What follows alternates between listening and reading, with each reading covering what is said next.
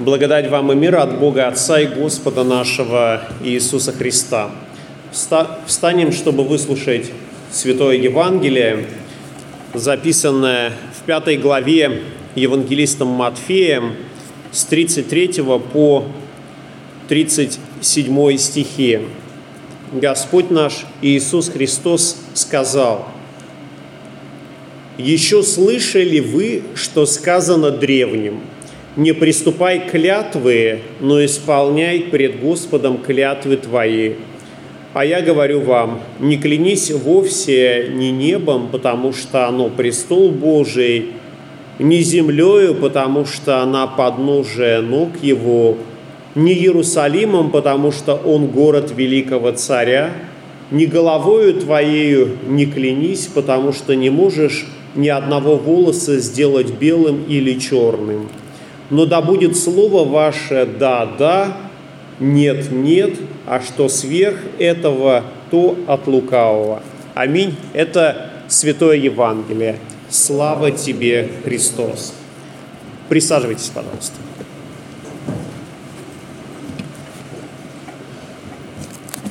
Стихи сегодняшнего Евангелия очень серьезные и касаются важных сфер человеческой жизни – жизни э, общества и событий, которые в нем происходят. Просто есть действительно события, когда произносится клятва или присяга.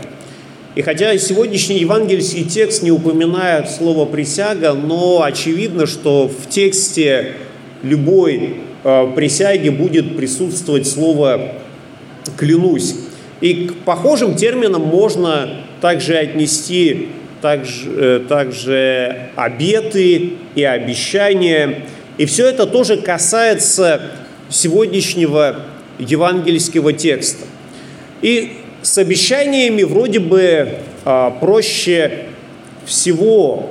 Мы обещаем а, родителям, детям, друзьям.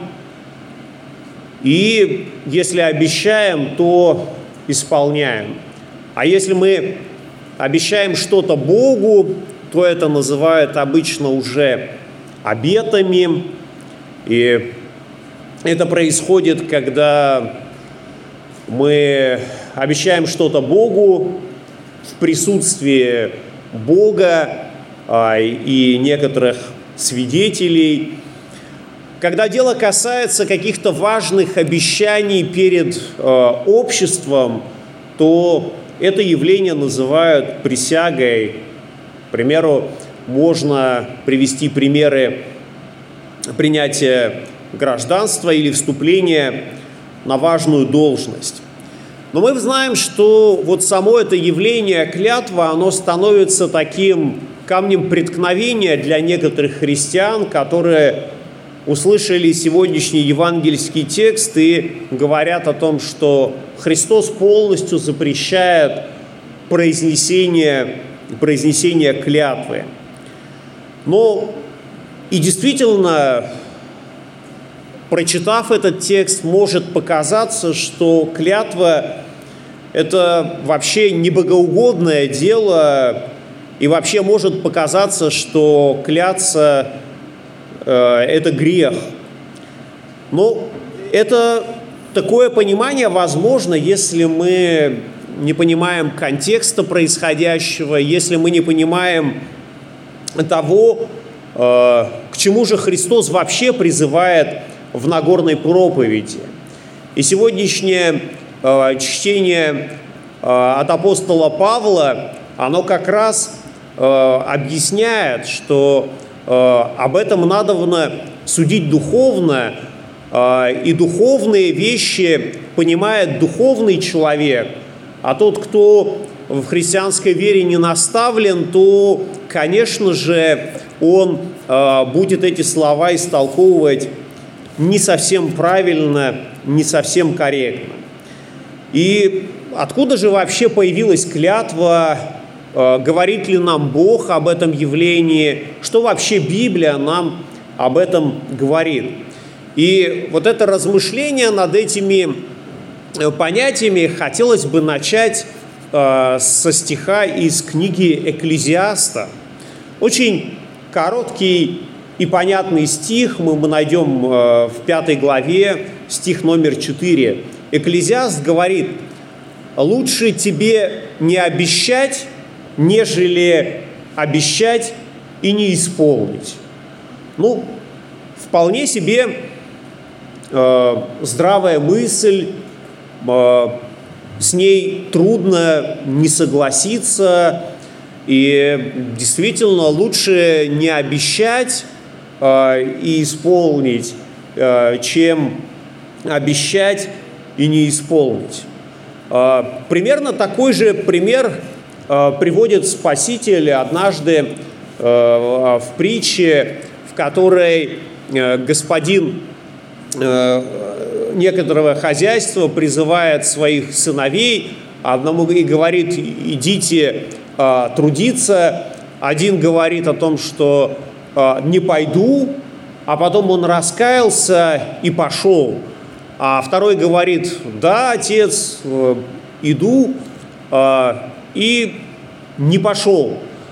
Собственно говоря, пример достаточно э, простой, и в нашей жизни такое происходит сплошь и рядом – и мы вполне понимаем, что лучше действительно не обещать, э, нежели обещать и, преиспол... и исполнить. Но дело-то в том, что э, нам даже не обязательно произносить вот эти важные слова о том, что я обещаю. Нам порой достаточно сказать о том, что я что-то сделаю, и Э, люди, которые слышат эти слова, понимают о том, что, ну, раз сказал, значит, это будет сделано. И вот должно пройти э, очень много времени и случаев, должно быть отрицательных очень много, чтобы мы перестали доверять словам какого-то человека, э, который нам говорит о том, что я сделаю то-то и то-то. Как правило, мы людям доверяем, и если кто-то говорит о том, что э, что-то сделает, то мы надеемся о том, что это обязательно будет сделано. И не надо произносить никаких громких обещаний или клятвенных заверений. Ну, раз сказал, что сделаю, ну, значит, это будет сделано рано или поздно. Иногда случается так, что это происходит поздно, э, слишком поздно, но, опять же, лучше, чтобы все-таки это было сделано. И вот, когда мы что-то обещаем и не делаем, мы порой можем об этом сожалеть и переживать, и думать, кто же меня за язык натянул вот это все наговорить, наобещать, а в силах я оказался не способен исполнить. Ведь слова, которые мы произносим, они э, воспринимаются как обещание, воспринимаются как некоторое намерение и, э, собственно говоря, не доверять словам другого человека можно, наверное, лишь в том случае, если человек полностью дискредитировал себя. Но я не знаю, что должно произойти, чтобы мы полностью перестали доверять словам другого человека. Ну вот апостол Иаков пишет э, о словах, которые мы произносим. «Ибо все мы много согрешаем, кто не согрешает в слове, тот человек совершенный, могущий обуздать и все тело». О человеке, который не согрешает, сказано Иаковом, что он человек совершенный, то есть без изъянов – Человек, который способен исполнить все, что сказал, все, что э, Бог повелел ему сделать и тому подобное. Но если мы посмотрим на себя, если мы посмотрим на людей, которые нас окружают, то вот такого совершенного человека мы не увидим э, ни в зеркале, э, ни вокруг себя. Все мы много согрешаем. И апостол э, Павел в послании римлянам тоже подчеркивает эту мысль и говорит о том, что все согрешили и лишены славы Божьей. И именно исходя вот из этих посылов, становится необходимым, чтобы человек не просто говорил, но чтобы человек обещал, чтобы человек произносил клятву, потому что, ну, видимо, наша греховность, она такова, что мы не доверяем словам другого человеку не потому, что он сказал не испол... и не исполнил, а потому что сердце наше оказывается недоверчиво, сердце наше не любит ближнего как должно и не доверяет ни словам и ни делам другого человека. И вот тогда действительно, чтобы каким-то образом исправить вот этот разрушенный институт доверия, обещания, они приходят на некоторую пользу. Когда человек много раз что-то делал неправильно, а потом ну, ребенок, например, родители ему говорят, ну, обещай, что ты больше не будешь делать. И вот для него э, вот это выдавливание обещания, оно происходит, и стараться исполнить обещание он будет гораздо усерднее, нежели просто слова о том, что ну, я больше не буду так делать. А вот когда он сказал обещаю, то это вот прямо добавляет такого веса э, к, его, к его словам. И в Библии мы тоже видим э, такие примеры э, клятв или обещаний. Э, первым человеком, который упомянут в Святом Писании, который произнес клятву, это был э, человек, о котором э, о котором апостол Павел говорит о друге Божьем.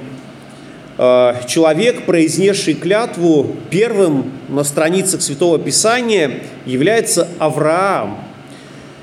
И действительно, он оказался первым, кто из библейских э, людей произносит, произносит клятву. Но самое интересное и самое э, важное связанная с Авраамом и с клятвой, заключается не в том, что он произнес клятву, а в том, что Бог поклялся ему. Когда Авраам со своим сыном Исааком восходит на гору, когда Авраам готов был принести своего сына в жертву, ангел Господень остановил его. И далее мы читаем такие слова – «Мною клянусь, говорит Господь, что так как ты сделал сие дело и не пожалел сына твоего, единственного твоего, я, благословляя, благословлю тебя и умножая, умножу семя твое, как звезды небесные, и как песок на берегу моря, и овладеет семя твое городами врагов своих, и благословятся в семени Твоем все народы земли за то, что Ты послушался голоса моего. И вот это удивительный пример, в котором сам Господь клянется. Господь дает обещание Аврааму. А, и это тоже происходит по той причине, что действительно порой человеку оказывается важным не просто сказано и сделано, ему важно не просто услышать и воспринять это как обязательно, что это будет исполнено, но хочется какие-то еще дополнительные подтверждения. И когда произносится это «обещаю» или «клянусь», у нас э, в сердце вот эта степень доверия к таким словам, она как-то очень сильно увеличивается. Нам хочется сразу верить этому, а, а когда просто говорится о том, что я сделаю, мы не так сильно доверяем. И как мы видим, Господь Бог Всемогущий клялся Аврааму.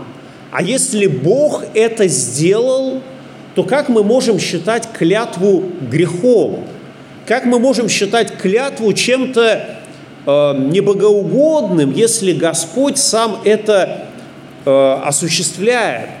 И вот в этом случае, как и во многих других случаях, клятва сама по себе грехом не является, но злоупотребление ею, использование ее в неправильном контексте, использование ее не по назначению, вот это действительно является, является грехом.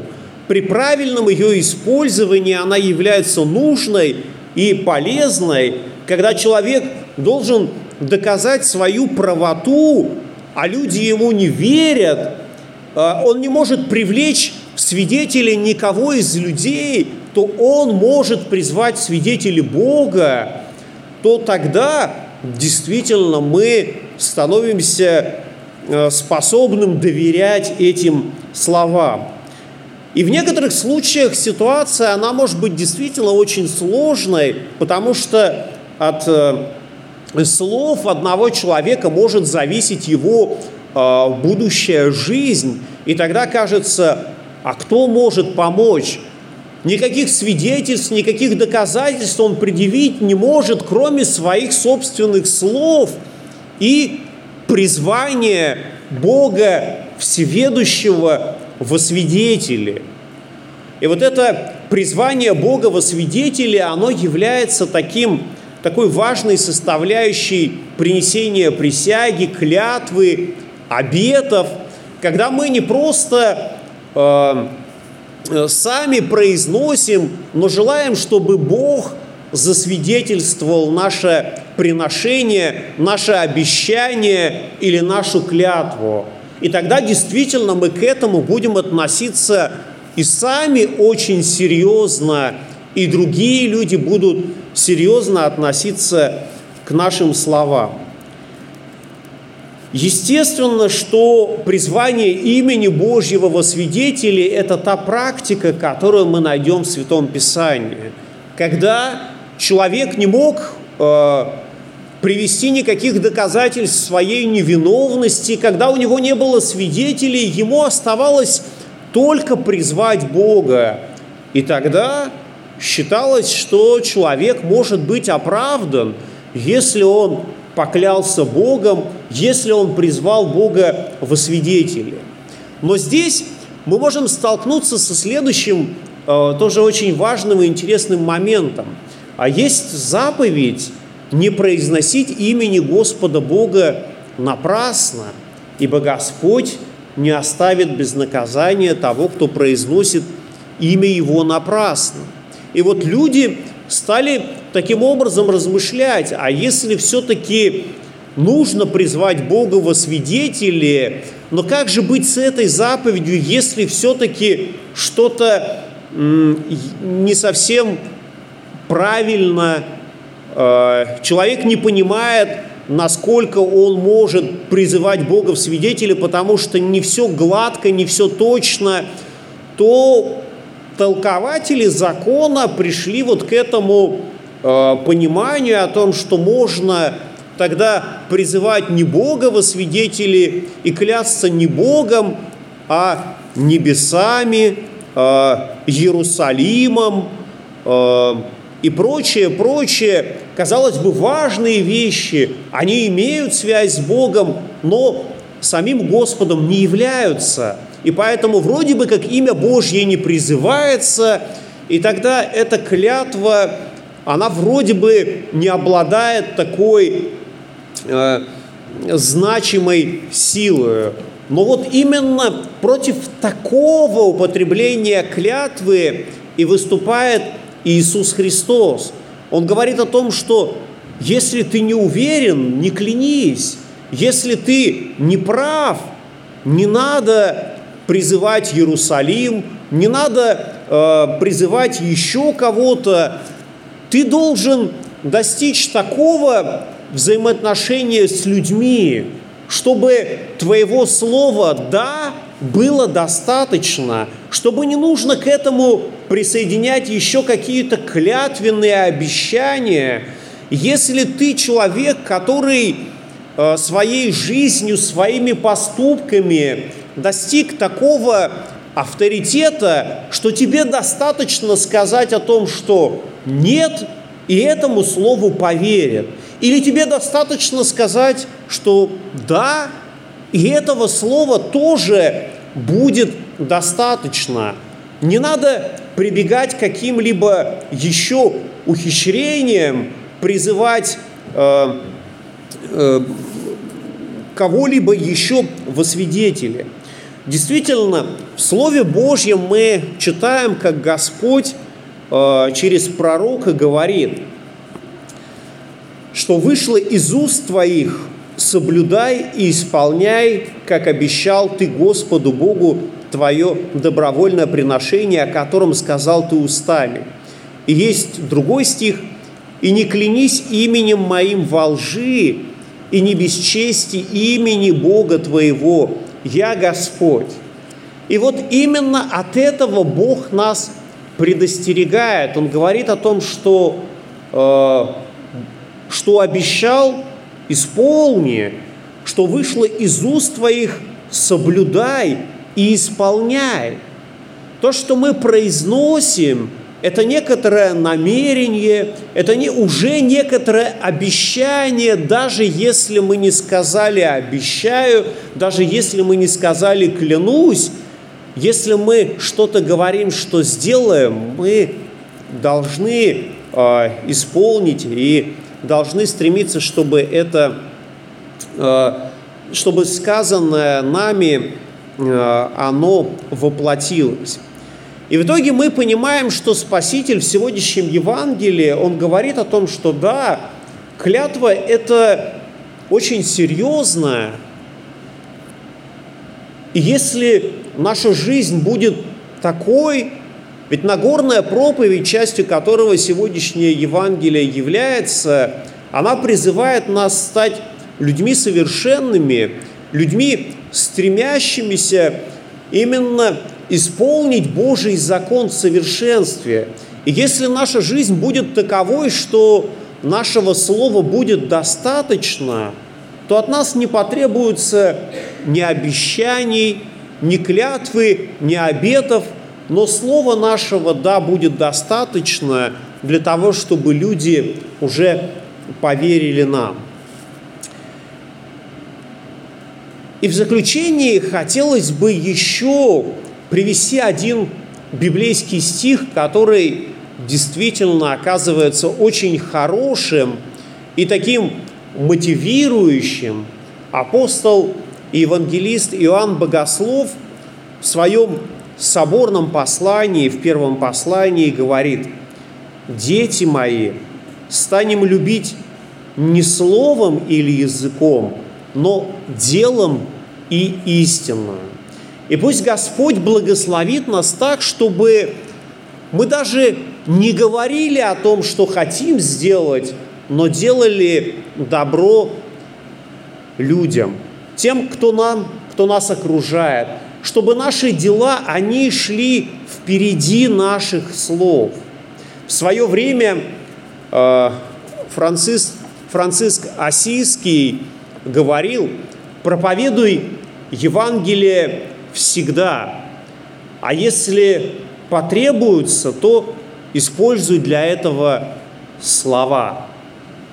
То есть прежде всего для нас важным в христианской жизни является то, как мы поступаем, как мы живем – а слова, которые мы произносим, они действительно могут также свидетельствовать о нашей вере, но более убедительными для нас будет, для других людей будут та любовь, которой Господь нас призывает.